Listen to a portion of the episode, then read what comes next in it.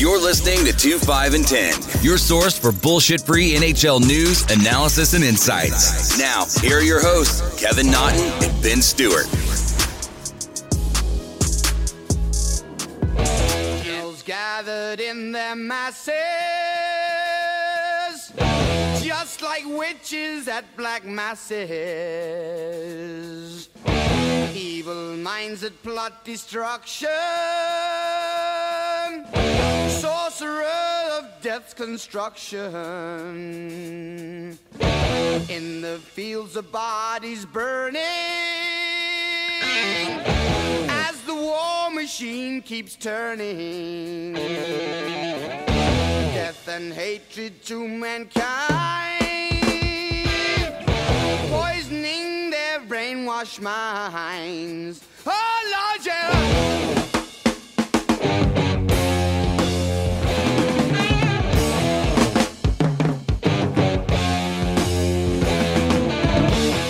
Hello, everybody, and welcome to episode one oh seven of two, five, and ten.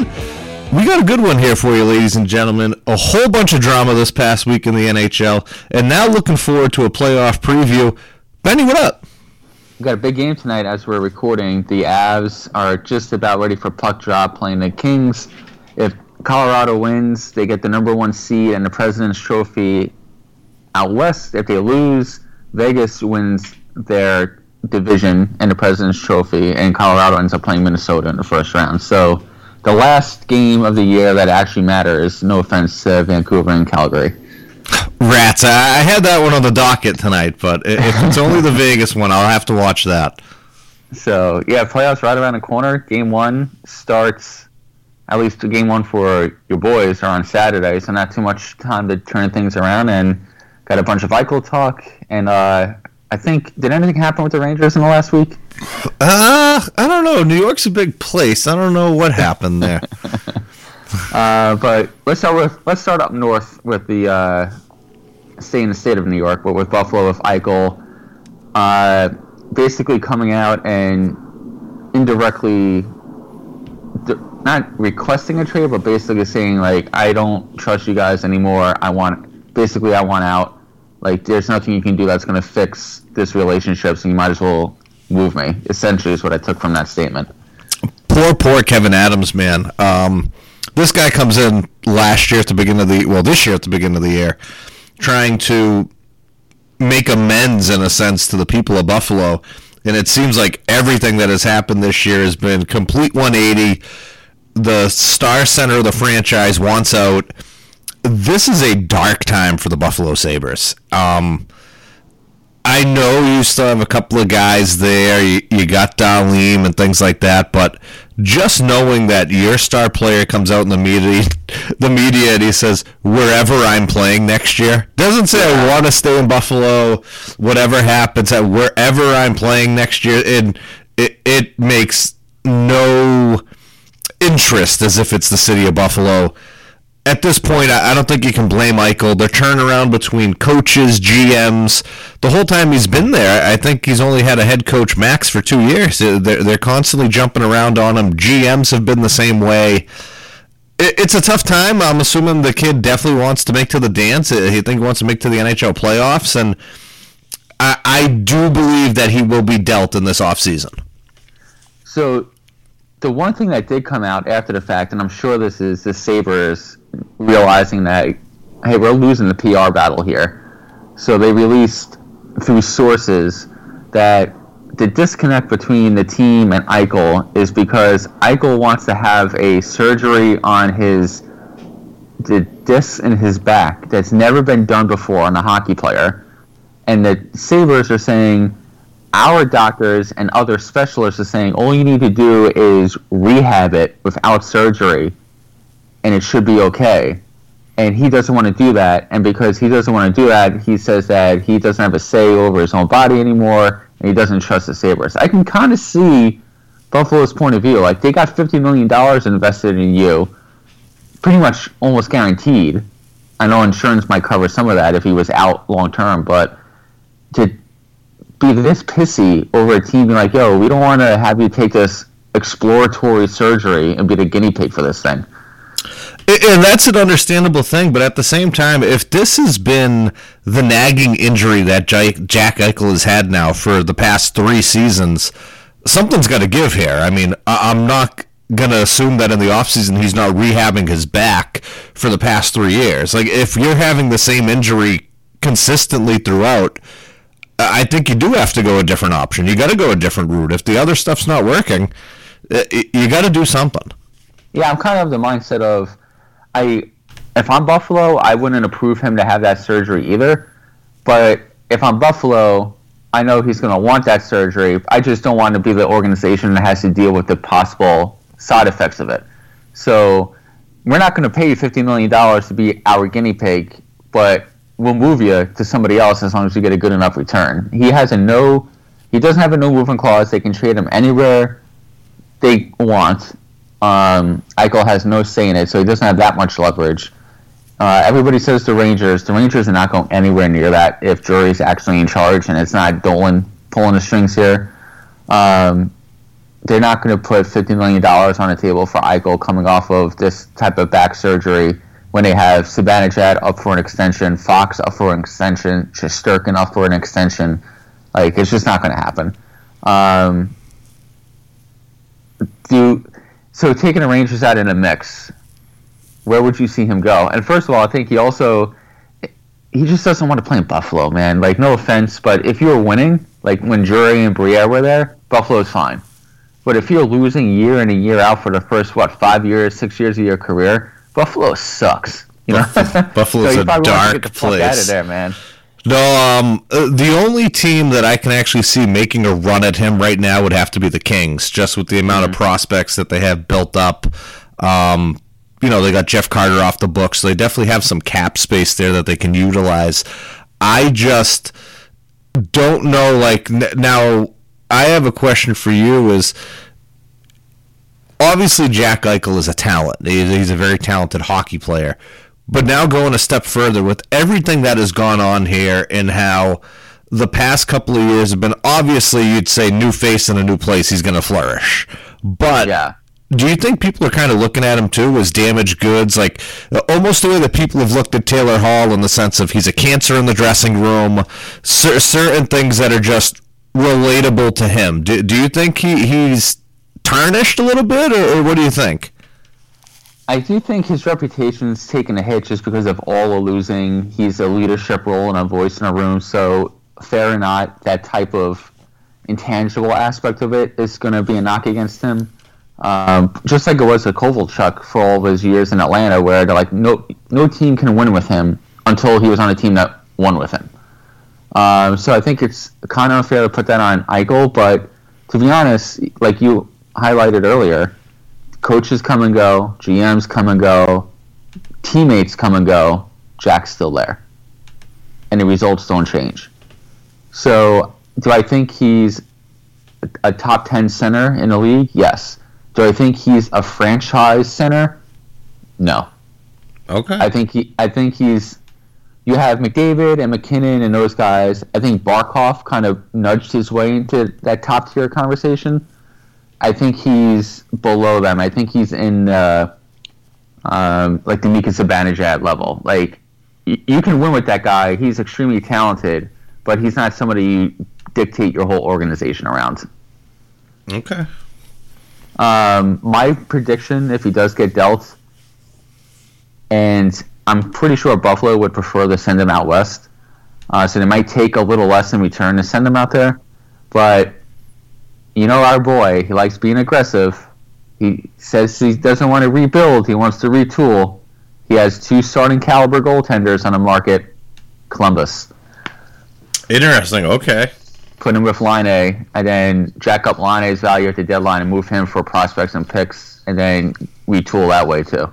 The, the only other one that I could see would, no, would be Calgary. Because Calgary has a lot of guys who have not made it over the hump. Like, maybe it'll be Jack Eichel for Johnny Hockey and a pick, or may- maybe one of their prospects. Like, I-, I just think Calgary has been rumored as a hotbed in a sense of a team that has not been able to get over the hump, and they have a whole bunch of talent, so maybe they move some of their talent to get talent. I would highlight Ottawa as an option, too, just because of all the prospects and picks they have and the money mm-hmm. that they have available, but Buffalo's not trading them in the division.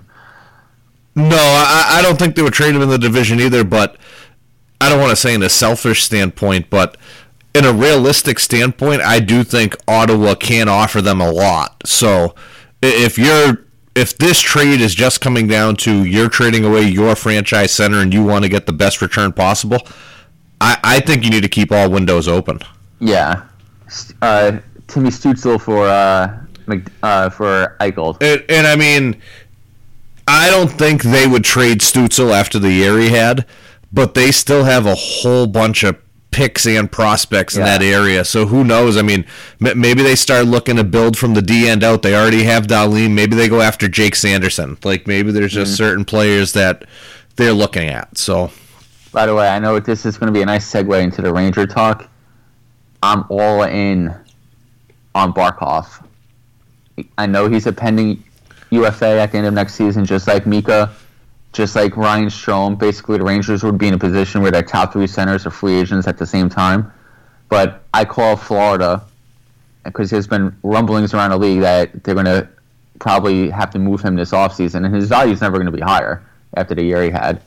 But he's twenty-five, big-bodied, healthy, fits right in behind Mika. I basically tell him you can have anybody off the, on the roster, like young player-wise, except for Igor and Adam Fox. I mean, that's fair. So, so you'd go Barkov for Lafreniere? If they if they wanted Lafreniere in a first form, have him. Wow. Okay.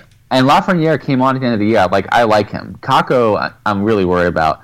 But you got to give to get. If it doesn't hurt a little bit to give up who you're giving up to get the guy, it's not a fair offer. Yeah. So, anyway, we'll save that for our off-season talk. Um, the Rangers had a fairly uh, volatile week. Uh, the whole the last time we talked was about how Tom Wilson is a piece of shit. And then, since then, we've had the rematch against the Capitals and Tom Wilson, where there were five fights in the first six minutes of the first period for the first time in N H L history that occurred. Um, three fights off the opening draw. Brendan Smith kind of jumped Wilson, but then let him square up, which I guess is like cool, but someone like Wilson doesn't deserve the respect of not getting jumped. Uh, Stromer fought in this one, Ryan Strome. Just Di Giuseppe. Yeah, Di Giuseppe, yeah. Uh, I think a good answer by the Rangers for the guys that they had in the room and available to them, and also I kind of res- I do respect the other guys, not Wilson, but the other guys in Washington, knowing the situation they're in, seeing the guys across the ice, and like, all right, yeah, let's just get this out of the way. And they, you knew they were going to go after Wilson no matter what, but those guys, they give a lot of credit for for just being like, all right, fuck it, let's go, let's get it over with. Yeah, I, I thought it was like, hey, I loved it. Like I I, I love the response. Uh, the other part of it, too, was just, all in all, when you looked at it, Washington was more than willing to do it. Like, yeah. everybody that went, there wasn't, I mean, outside of, like you said, Brendan Smith jumping Wilson, but at the same time, you kind of got to jump that fucking big galoot. That, that's yeah. kind of the only way you get your arms on them. But everyone was willing. Everyone wanted to. You start the game. You set a tempo. You have your response. I I loved every second of it. And then after that, I mean, as a talk about a story, starts off with a bang, a bang, a bang, and then another couple of bangs, and then T J. Oshie ends with the hat trick for his dad. Like th- this was like a full story game, and for the N H L with that T V deal, like this was the perfect thing to fucking throw out there. Yeah, and it was see, so that looked out that way. And by the way, I don't know if you watched the entire game, but did you see Rangers rookie Morgan Barron? He's he's a big boy, six four, two twenty-five, from Cornell. He challenged Oshie to a fight, I think, in the midway through the second period and dropped his gloves, and Oshie just skated away. Like, Barron's going to be on the Rangers next year. I like his game, but you got to know what, you, what you're dealing with, man. Like, first of all, his dad just died. Like, leave him the fuck alone. And two, he owes you nothing in this league. Like, why would he drop the gloves with you, kid? Yeah, like, give him the chance. Um, yeah. What do you think about the Buchnevich cross-check? That that was fucking nasty. Um, it was at the Mark Messier at the end of the first period. I saw him skating the same way he did that shift, and I texted you. I was like, Buchnevich is going to bang the next period. Like I, I could just tell that the Russian mindset was off. There there was something going on. And that I shift. Give him credit. He's a feisty little fuck. Oh yeah, no, like that shift. I see it with him, and that's.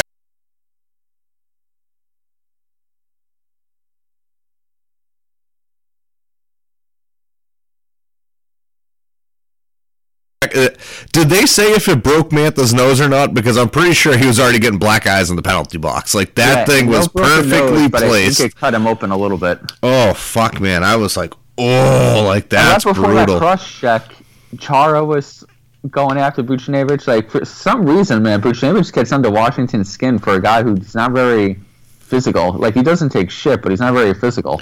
Yeah, they showed what got Chara upset, so... Uh, Buchnevich went by Willie and he gave him this fucking slash right on the wrist. Oh, and Char- Chara went over to him and basically said, hey, if you want to do it, like what's been going on, we can do that.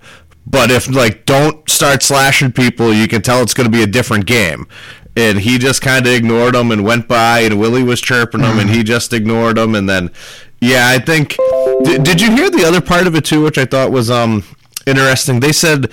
Both Alexander Ovechkin and Tom Wilson had texted Panarin after the incident to make sure oh, yeah. he was okay and all was well.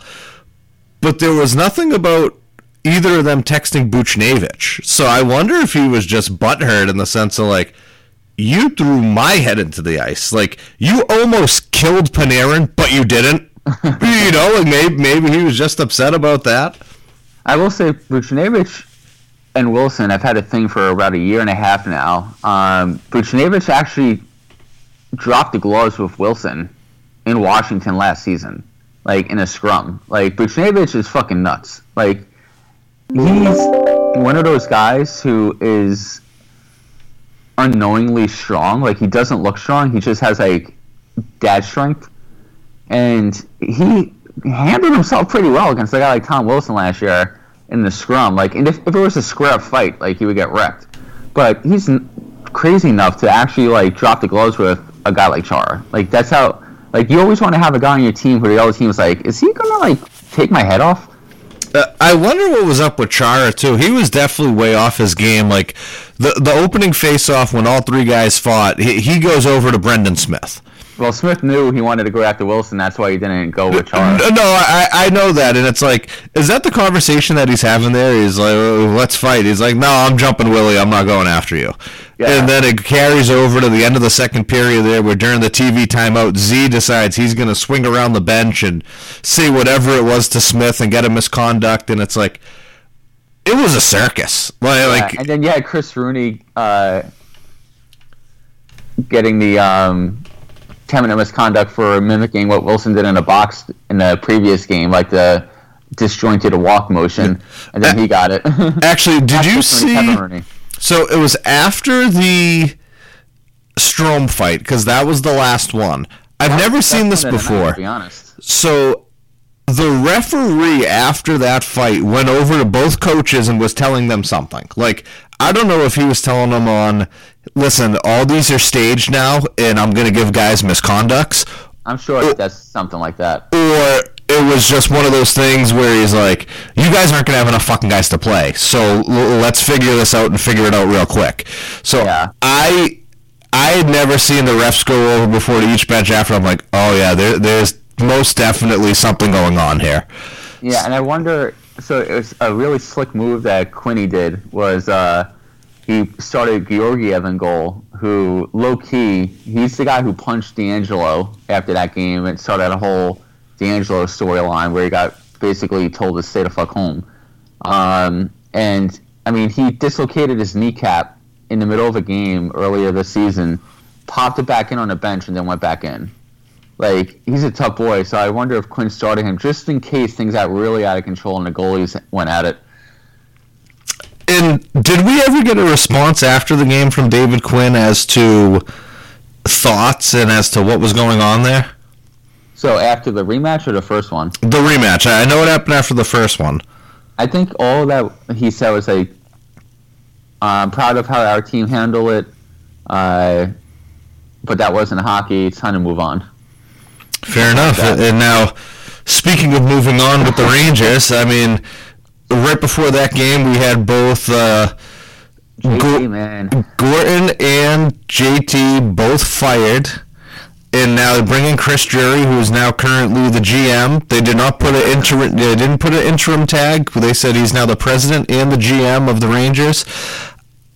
As for you guys, I think this is a great pickup in Chris Drury. I mean, he's had pl- pl- shots to go to other places, and he's denied interviews. He's wanted to be loyal to New York. He's wanted to stay in New York, and now he has a shot. He has the reins fully and completely.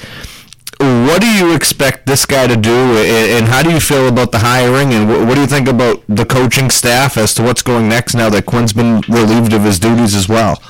Yeah, so I'm frankly, I was stunned that J D, John Davidson, and Gorton were fired, and apparently they had no idea that that statement was being released until it was released on Twitter.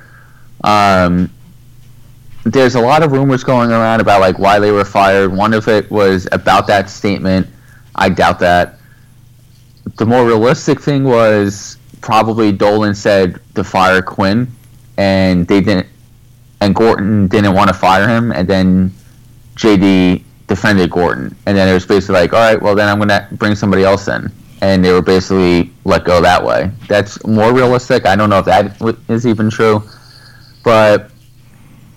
Drury's been with the team as an assistant G M. He was the G M of the Wolfpack, so he has some familiarity with the rebuild.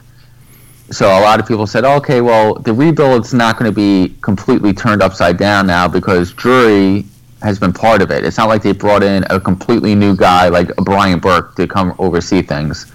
My only concern is this has been in the works for a while. This wasn't just a surprise hire, uh, firing and hire. Because the Penguins requested permission to speak to Chris Drury for their G M opening, and he turned them down.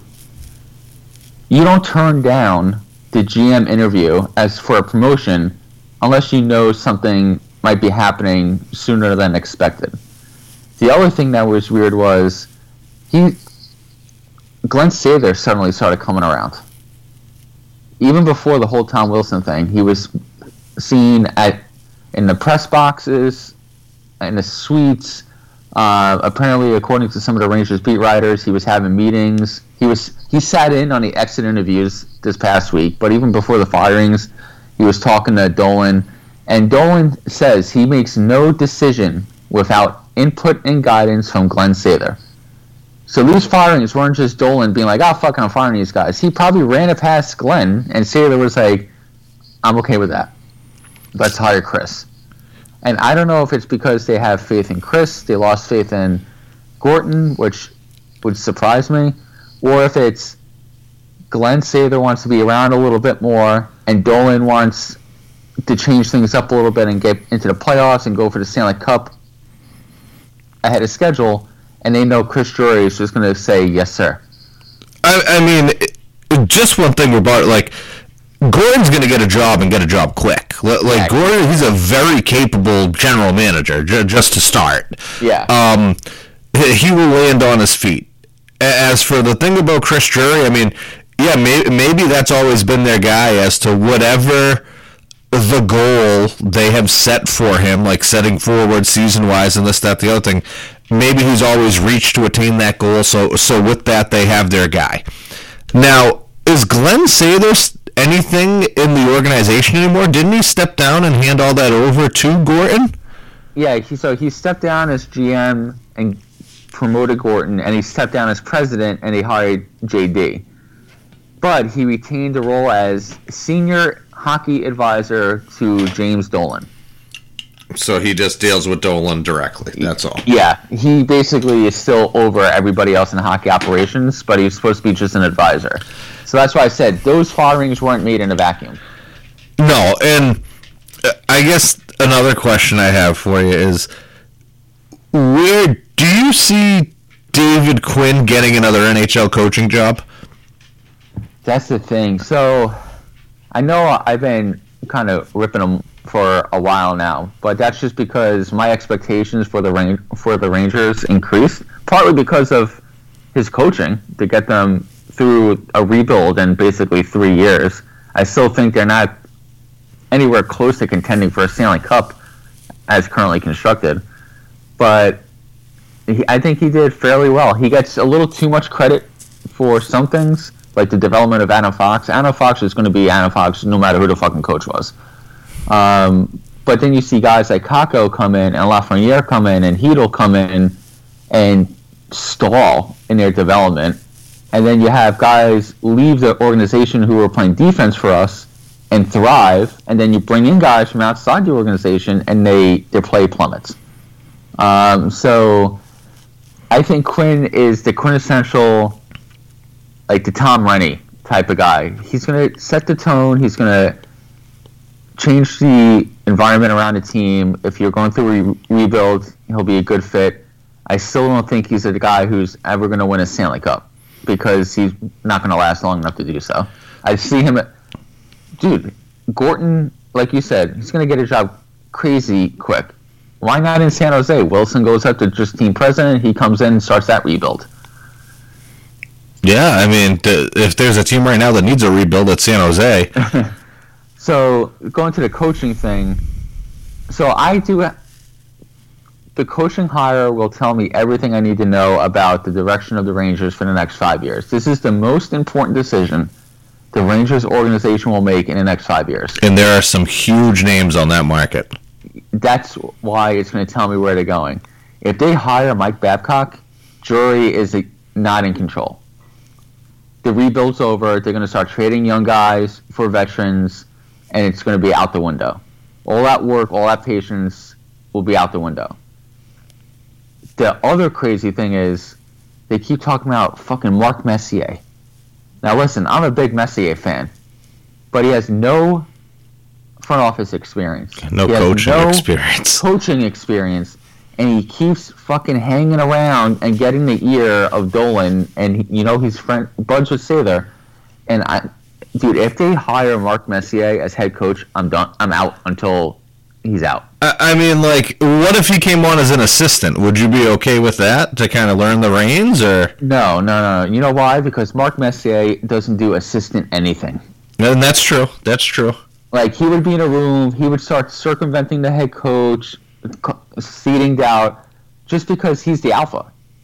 Like, that's why he was such a great player. Player. He's the alpha male. There's no way he's going to listen to anybody else if he's in that room.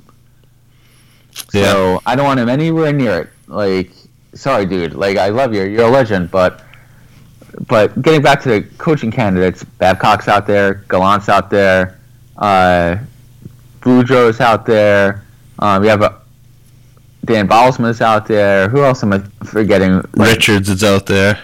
Dude, yeah, my boy Richards, man. Ugh. I know not a lot of people might know about him, but Todd Richards, look him up. Winner, pretty much wherever he goes, guys love him. He's coached in every, pretty much every fucking level. Like, he's with the, he was with the Lightning. He's with, I think this past year was with the Predators, right? Mm. Uh, if I remember correctly. But everywhere he goes, success follows. And I'm not saying he's the reason why, but when you learn from the the coaches that he's worked with, like, you got to bring him in, especially with a team that's built like the Rangers. High-end talent and puck-moving defensemen. Sound familiar, Tampa? So that's why he's at the top of my list. I want nothing to do with Babcock. I would be okay with Gallant. And I don't want any of the other retreads. And if they're going to hire a college coach or a first-time coach, you might as well just have Quinn. So that's why I'm a little nervous. If they, if they nail this coaching hire... It'll give me confidence in Drury and the next few years with the continued rebuild. If they throw it all out the window, I'm going to be really disappointed. And now, like, going into it, it looks like up front, all your guys are coming back. I mean, you got some, you got some R F As. I mean, yeah, outside of Phil Di Giuseppe's a U F A, but I mean, I'm not going to chalk that up. But it's just like it, it seems like you guys are kind of set lineup wise. Do, do you see Drury coming in and doing anything outrageous, or kind of like, what do you think's his next play? So if it's if he's going to continue the M O of the Rangers of the last few years, he might make a few moves here or there. He, like, he might be in on a Barkov because Strome's been good for us, but having Strome as your three C instead of your two C, even better. Yeah, uh, that's the only move I can see him really making up front outside of improving the fourth line. Like, our fourth line sucks. So if you can bring in a guy like Barclay Goodrow, or and Morgan Barron's going to be on there as the left winger. So you bring in a fourth line center like Goodrow or Casey Cizikas, who's a free agent. I like Alex uh, Chiasson out of Edmonton for the right side, like a big body, help on a power play. That's kind of where he might tinker. On defense, the Rangers also pretty much set, because you have uh, Miller and Lindgren on the left side, Trouba and Fox on the right side, and then they have a bunch of young prospects like Lindqvist and Zach Jones, who made his debut, and Matthew Rob- Robertson that's uh, knocking on the door. I can see them bringing in like a Jamie Oleksiak type, like another big guy to help with the team toughness, who can play your sixty or seventy. But if they hire a coach like Babcock, or a John Tortorella, who, like, I can't even imagine him coming back for his third tour. That's uh, what I'm saying, Brooksy. Yeah. That goes out the window, and I can see, oh, we need to bring in a Torts, the Torts type of guys. We need to bring in Babcock's type of guys. And then it's starting to blow up the roster a little bit. So, I mean, would you be willing to part ways with, with a guy or two on your roster? Like, I'm just looking at it, and It, it looks like you guys have a whole bunch of buyout money coming off the cap, and Brendan Smith coming out. You, yeah, you guys got a bunch of money, so I'm willing to part for the right guy. Like, I'm not willing to part with those guys for someone who's thirty or older. Okay. So you're willing to make a move for a prime guy? Yeah, like if it's Barkov, open a vault. Like, okay.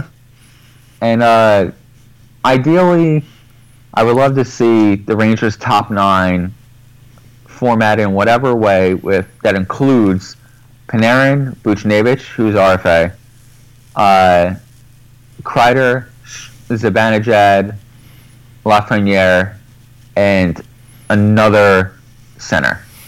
Whether it's Eichel, which I don't know if they'll go that way, Barkov, or someone else. I see them making a move for a two C. All right. Anyway, so that's that. And I know for the podcast and for your entertainment, you would love to see Messier hired or Babcock hired just to get my reaction. But please, everybody, send positive thoughts to Chris Drury here. send send intelligent thoughts to Chris Drury, because this is next five years hinge on this decision. And one other thing you had brought up is Columbus actually parted ways with John Tortorella as well. Uh, the Torts era finally done in Columbus. Uh, I think good run, man. Good run. Yeah, very good run. I think this year was kind of the writing on the wall as to everything that had happened between the benches of Line A. Um, oh my God, the one that they shipped off to Winnipeg. Dubois. Yeah, Dubois. Like th- there were so many things that had kind of happened this year.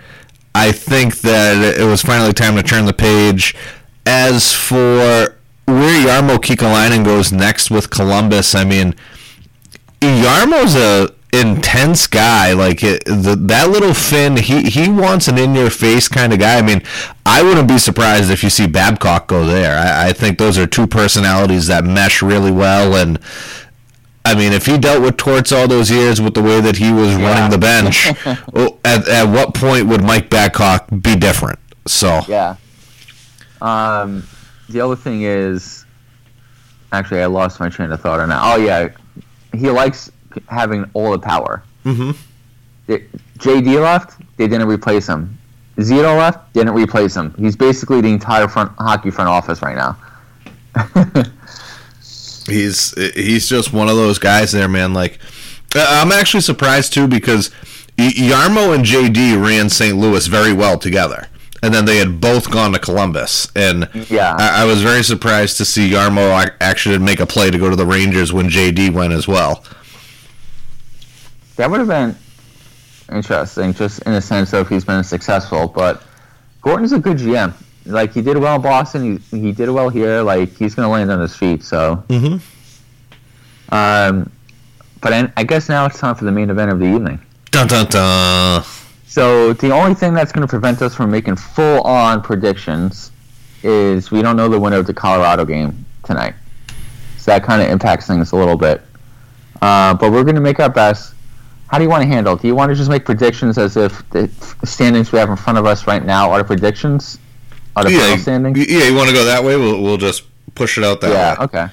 So before we get started, just a refresher. So four divisions, one plays four, two plays three, and then the winner of those two series plays each other. So it's all in division. Play. Yep.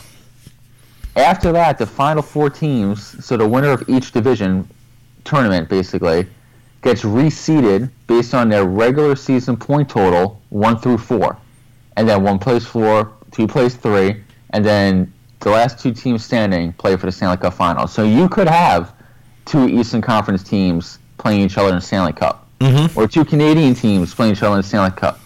So it could be a, a funky year, um, which makes it, I think, a little even a little bit more exciting. Uh, but let's start with the Canadian division. Wait, wait, hold on. Before we go there, okay. I, I just want to touch this. So, beginning of the year, uh, the N H L stated that the Final Four, so the Conference Finals and the Stanley Cup Final, were going to be back up north in the bubble. Now, this is my counteroffer. The U S is open, Canada is not. Now, with that, I do not see any way that this goes north of the border because the U S owners are now making some sort of money. There, there, there's people in the seats. There, there are asses in the seats. There's some sort of revenue coming in. There's absolutely no way the N H L is going back over the border. And one of those Canadian teams is probably going to be in the finals. What do you do? Especially with this border crisis and everything else. I mean, are you moving Toronto down to the States somewhere? Because, I mean, if no one's going to be in the seats in Toronto, if if you put them in fucking M S G and you can have it at fifty percent capacity, I think some people would come down for that. They're, they're, so, they haven't said anything official yet, but Scott Burnside has been on top of this for like the last two months, and apparently the plan is, if the Canadian situation doesn't change... And it's not if, going to. If whatever Canadian teams comes out of that division will be moved to a neutral site in the States to play their quote-unquote home games. And I think that's fine. Uh, I mean, just uh, like, if it's Toronto, for example, why not have them play in Buffalo? Yeah. Like, you, you got the people right across the border there. You would definitely have the interest. People would... Cro- well, then the other thing is, can they cross back and forth? Because Canada fucking locks you down? Like, are they able to do that? I don't know. No, so once they leave the U S, uh, for the U S, they're there until they're done. No, no, I'm, I'm talking about actual fans, like fucking Maple Leaf fans. Like, they wouldn't even be able to jump the border because the, no, they wouldn't be able to. They'd, they'd get quarantined once they went back over, so yeah. Yeah, they wouldn't be able to. And I'm assuming, yeah, you said Buffalo for Toronto. If it's Edmonton or Winnipeg, I'm assuming they would play in Minnesota. If Minnesota's not playing anymore, or probably Chicago. Mm-hmm. Uh, Montreal, I'm sure they would go... Like, I could see, why not play him at M S G? Yeah, and uh, that's what I'm saying. I mean, uh, at that point, right, where you can have people wherever you want. And if it comes to the N H L where this is strictly a revenue, like, revenue-based option or idea, Nashville's open if they're not in it. Dallas is open if they're not in it. Like, if you're going to do it, you, you make it a fucking madhouse. Like, you do it. Dude, if there's a team playing at the Garden, I'm going to the fucking games. Uh, I, I'm there. But, all right, let's start with the Canadian division. Uh, the matchups are Toronto versus Montreal and Edmonton versus Winnipeg. Let's start with Toronto and Montreal. Who you got and why? I want to say Montreal here. I, I do. Uh... Toronto's just going back to Freddie Anderson now, who just missed twenty-three straight games. They're benching Campbell? They're benching Campbell, and they're riding Freddie. Um, oh, boy. Oh, boy. I don't like that. For me, on just like a personal level, I think the Canadians are more than capable of stealing this from Toronto. But I just think this year Toronto's just too good. They're too good and they're too deep. And unfortunately, I don't think Montreal's having the goaltending that we thought they would. I mean, if they had a healthy and good Carey Price in there, I'd I'd bet the Canadiens. But I, I just think Toronto's going to be able to come in and, and sneak one by here. It's not going to be an easy series by any means. I, I think Toronto in six. Okay. Yeah, and Jake Allen's been a disappointment for Montreal, too. Mm-hmm. Um, I'm going Toronto in five. I think it's going to be a little bit easier. They were probably expecting a little bit more of a bump after the Julianne firing, which hasn't occurred. They've kind of played even worse uh, ever since Julian, uh, Julian left. So a lot of expectations for Montreal this year. I had them winning the division this year. But injuries and, like, this uneven, like, just something seems off. And I think Toronto is just buzzing. Um, so, buzzing for Muzzin. Should make a shirt that says that. Buzzing for Muzzin. Uh, uh, so, I'm going Toronto in five. A little bit of a cakewalk. Um, then we have Edmonton versus Winnipeg. I, I really love Winnipeg. I do. This is, like, the Montreal thing. But the one thing I can't get over is that Edmonton in this year's series is seven and one against Winnipeg. Mm. And I just do not think Winnipeg can overcome that. Uh, I like Winnipeg. I love Hellebuyck in net. I-, I think that advantage goes to them. I think the defensive thing goes to Winnipeg as well. But if there's one thing that we've seen this year, Connor. Connor can't be stopped. And I know the playoffs are a different level, but I just see a crash course of Matthews McDavid in round two. So so I'm going to go Winnipeg, I mean Edmonton in five. And shout out to Mike Smith. Basically written off as a competent N H L goaltender. I know it's only a fifty-six game season, but coming in with the outstanding year this year. So shout out to him for fucking shunting people like me up. Um, I'm going Winnipeg in six. Okay. I don't know why, but my gut usually helps me in playoff predictions, especially in the first round. These last two playoffs we've covered, I've been, I think I've nailed the upsets for, in every first round, and I just can't.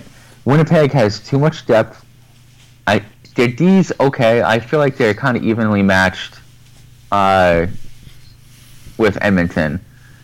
I like Hellebuyck more in a seven-game series than Smith. I think even though the year he had, I still can't truly trust him. And the thing that does it for me is when Connor McDavid is on the ice, Edmonton has the puck possession and expected goal output of the number one team in the entire league. When he is not on the ice, they're twenty-eighth. Yeah, I remember I, I sent that Winnipeg to you. That's a gonna fucking roast everybody not named Connor McDavid when they're on the ice. And I think that's where they win the series. Connor McDavid's gonna get his fifteen points in six games in this series, but I don't know if Edmonton has enough enough just yet. Um, so that's going to be my first upset pick right there. And, I mean, that's a fair assessment. I, I don't have a rebuttal for that because I could see it going that way. So, and we'll move to the Discover Central Division. Uh, Carolina is playing Nashville, your boys in Rowdy Town, and Florida is hosting the Tampa Bay Lightning in the first ever all-Florida playoff matchup. Well, I am riding here, and this is going to surprise you. The Carolina Hurricanes. I I, I like what they're cooking. I, I love Brendan Moore there as the coach. Uh, Nashville's come on strong here as of late, so so it's not going to be a pushover series. I just like Carolina, the the team, the depth. Um, I, I think this is going to be their year to shine. They they have a lot of those guys that aren't superstar level, but extremely capable of getting the job done. Like that Martin Necas, like th- that guy's a fucking player. I still don't like their goaltending. I, I don't like the goaltending, but I think it's enough to get them through the first round. I, yeah, I think they I can get that. through there. I have Carolina in six. I'm going Nashville in four. No, I'm kidding. Well, I was like, fuck, all right, lay that one on me, pal. No, I'm going Carolina in four. I'm going for the clean sweep. Like, it's just an uneven matchup. I'm a little sad that uh, Dallas just ran out of time. I feel like if they had, like, five more games, they would have caught up to Nashville. And Dallas was going full capacity, too. Like, that yeah. place would have been rocking. And COVID really did him in because he had that slow start, which costed him cost him in the end. Mm-hmm. But, yeah, I'm going Carolina in four, clean sweep. Uh, not much else to say other than what you said. And just the storm is uh, not going to be stopped in the first round this year. Um, moving on to Florida and Tampa Bay, I think probably one of the most exciting matchups of the first round, especially with the games that were played in the last ten days and the – the anger and the physical play that we saw. I think this is going to be a fantastic series. I agree. I, I got this one going seven, and this may surprise you. I'm riding the Panthers. Um, I, I hope John Cooper doesn't hear this because I love Coop. um, I, I just like with what Florida's cooking with. The, the whole team is giving them something. I know Tampa Bay said that uh, Kucherov and Stamkos are expected to be in Game one. Which and Hedman and McDonough. I, I think that's a huge boost for them. I just think that Florida has been doing it all year, surprising a lot of people. Their game is not going to change. They're going to play that same style, that same play. And I think one of the biggest things, too, was that game last week, they got into that fight, and it seemed like Tampa was a beat-up team. Where where last year, you saw Tampa in the playoffs and around that time of the year, and they had, you know, Patty Maroon, Goudreau, the, Coleman. Coleman. They had these guys kind of just going around doing whatever they wanted, and you, you just saw a sea of red coming over and blanketing the Lightning. And yeah. I, I like it. Don't get me wrong. I mean, Vasilevsky's the best goalie in the league. Yeah. That's why this is going seven. And I think game seven, this is crazy to say, is which Bobrovsky's going to show up? That's that's the question. That's So that's my thing. The only reason why he's getting even the game one start is because of his contract. He does not deserve to start a fucking playoff game right now.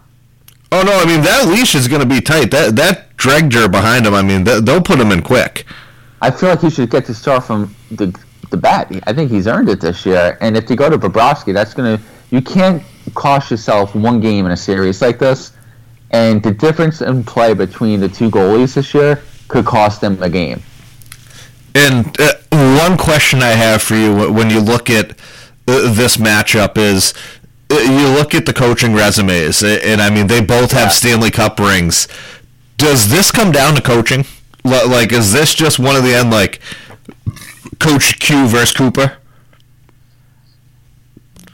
Yeah, in a way. I think when it comes to special teams, uh, special teams especially, to me, it comes. The real two deciding factors for me are goaltending of Florida, who's in net, and is Tampa actually healthy? Hedman... And I don't think they are. Hedman basically alluded to the fact that he's putting off a major surgery because it's playoff time. McDonough's always hurt this time of year. He's a fucking warrior, but he gets beat up throughout the year. Kucherov... Yeah, it's Nikita Kucherov, but he hasn't played a single game all year. Mm-hmm. Well, even if he has a slow start and comes up in games four through seven, those first three games might be enough to turn the series. And Stamkos, I feel like he's due for another surgery on his core injury that he had last year. Are they healthy or not? I don't think now, so. Now, Tampa Bay, despite all those guys being out and dealing with injuries and everything else, they still finished. They were in the hunt for the division title against a red-hot team in Carolina till the very end. Mm-hmm. Despite all of that. So, this. I would really love to jump on the revenge tour of Carter Verhaeghe here.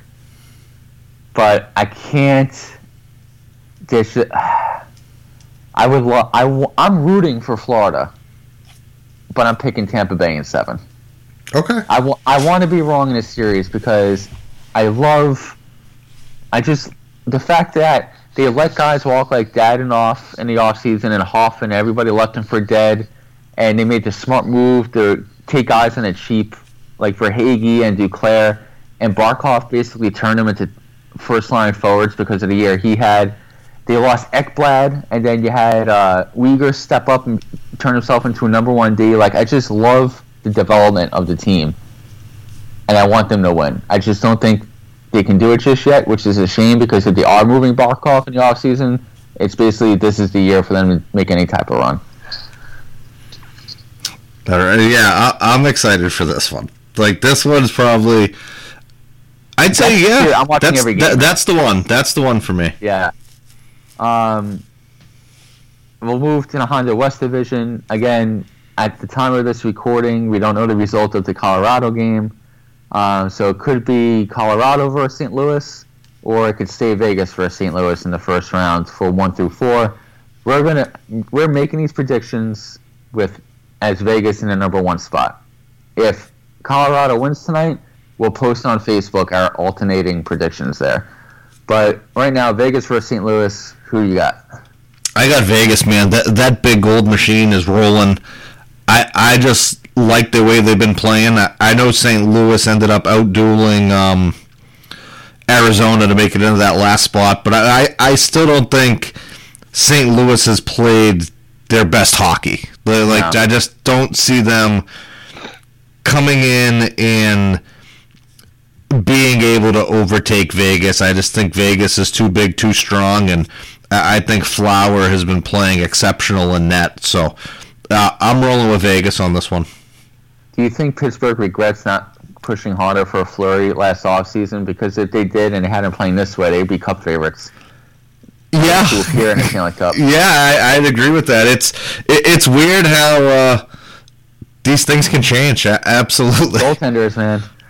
Um, I agree, though. I'm going to Vegas in five. I think Saint Louis, if you take away the name and you just look at the production they had this year as a team and then individually, the only reason why some te- some people out there are saying, oh, upset alert going to Saint Louis is because of the reputation of the guys on the team and not the actual team this year.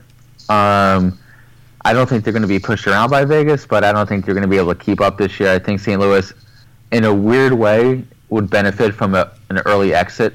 A longer offseason. Have yeah. a long summer, get healthy, figure things out. They'll be back next year. I, um, I like that.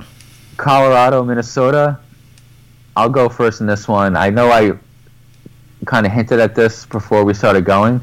I'm going Minnesota in seven. I... See, like, I I like the way the Wild have been playing. I, I'm not denying that, and I, I had already told you my feelings as well as to, I think since the COVID has hit the Avalanche, I still think that's the biggest question mark because of the way all the teams have been. Granted, Colorado has been playing very well, even though they have had players diagnosed and in and out of the lineup, and it seems like they're finally back, but... I, I just have to go with the Avalanche here. My, my gut is just telling me that it's going to be Colorado and Vegas in round two, and it is going to be like like just hockey you can't miss. Like I, I just find that being, uh, yet again, I mean, you got Minnesota in seven, so maybe it will be a different series. I'm just saying I just have that second-round matchup as the matchup of the century. Like, let me put it to you this way. My confidence level in my Minnesota and seven over Colorado pick is about fifteen percent. But if it was Vegas versus Minnesota, I'm fairly confident in a Minnesota upset. So um, you, you think Minnesota either way? I think Minnesota either way. And the only reason why, throw out the stats, throw out the analytics. It's Cam Talbot, baby. Just roll with Cambo, okay. No, so I just think Colorado, obviously, like, they're an elite team. Another team that I don't think I can trust their goaltending enough. I'm not saying that Minnesota has a huge advantage in there, but I think they have a little bit more stability in goal. But Minnesota is the one of the few teams that can neutralize, or at least come close to neutralizing, Colorado's edge on the back end. with the guys that they have. So I think that takes away a little bit of the advantage Colorado usually has over every other team in the league. And then the questions and goal, for me, make it where it's almost a toss-up. And at that point, the pressure's all on Colorado. I don't know the makeup in the room. I don't know what the intangibles like. But when you're an underdog, you're playing with house money in a game seven on the road, I'm rolling with that. And that's fair, but, I mean, you don't think just certain difference makers that Colorado has between McKinnon, Landeskog, and Makar that they just can't take over the series? I mean, McKinnon's going to get his. Makar's going to get his. I'm not as high on Landeskog as I used to be. I'll put it that way. Okay. Um, it's kind of like my thoughts on McDavid. Like, he's going to get his, but, yeah, I, I love Colorado. So I'm picking Minnesota in seven over Colorado. If it's Minnesota versus Vegas, I'm going Minnesota in six on that one.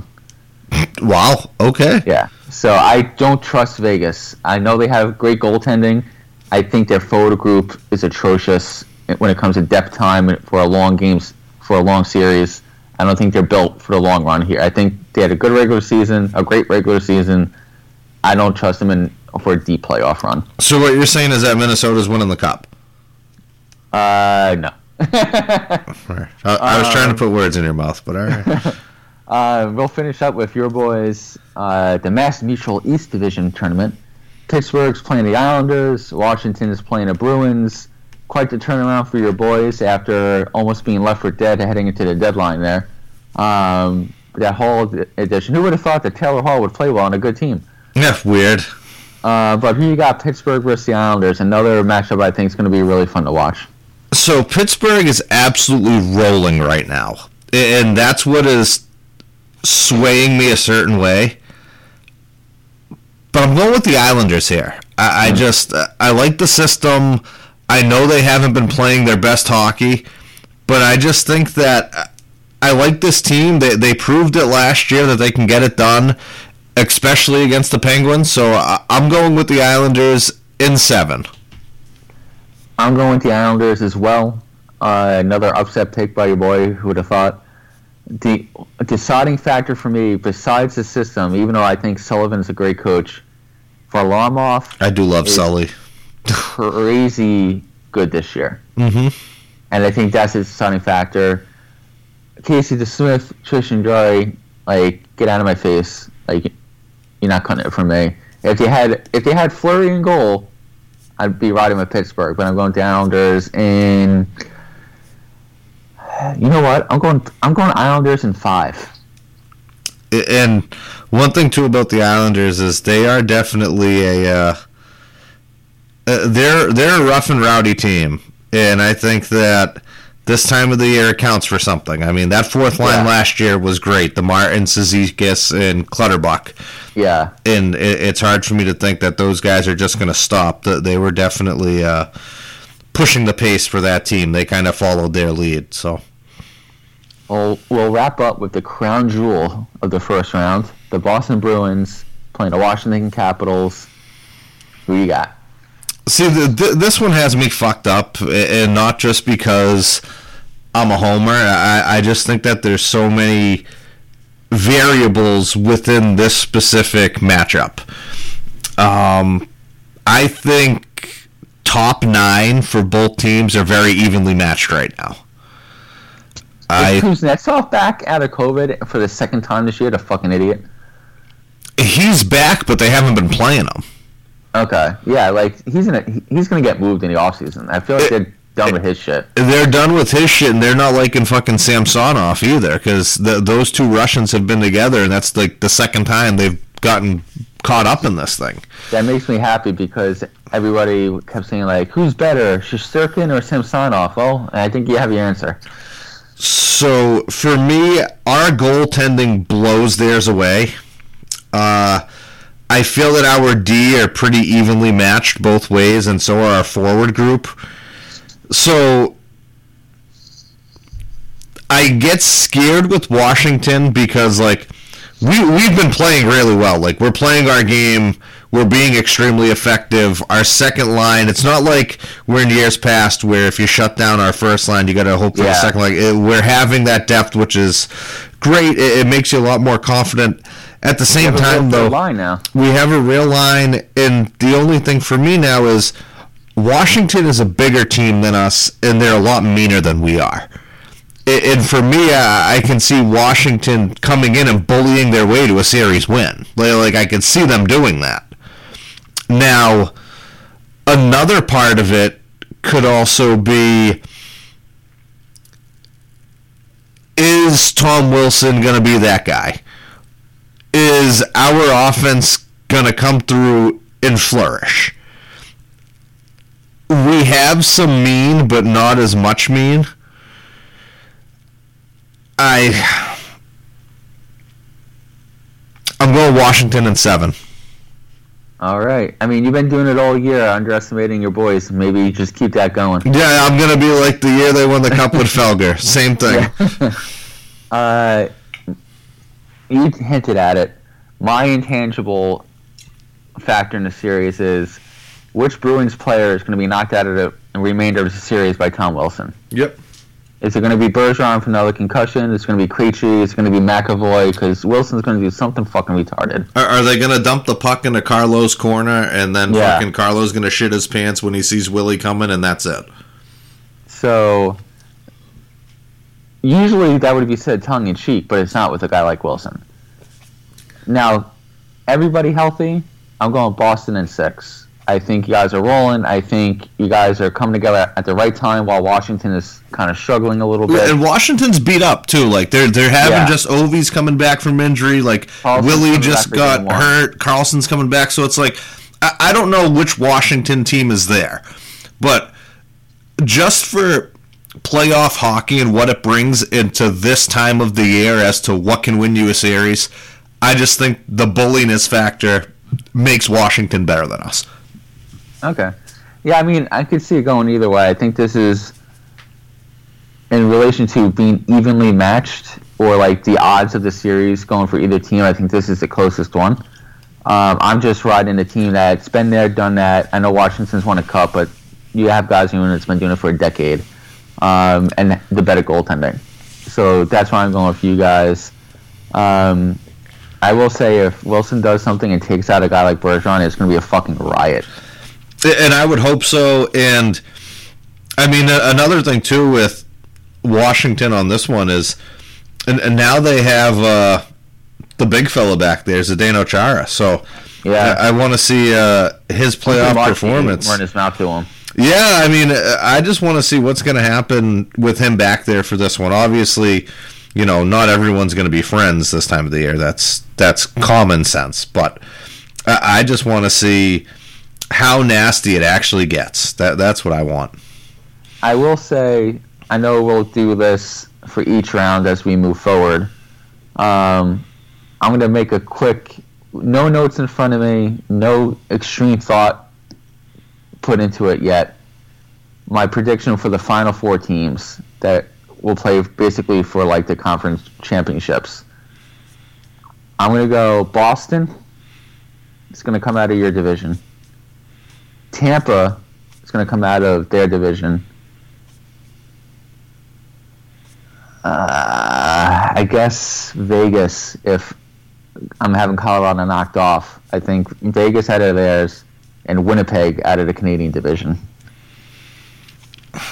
I, I like Winnipeg. That that hurts. um, I'm going to go Florida, Toronto,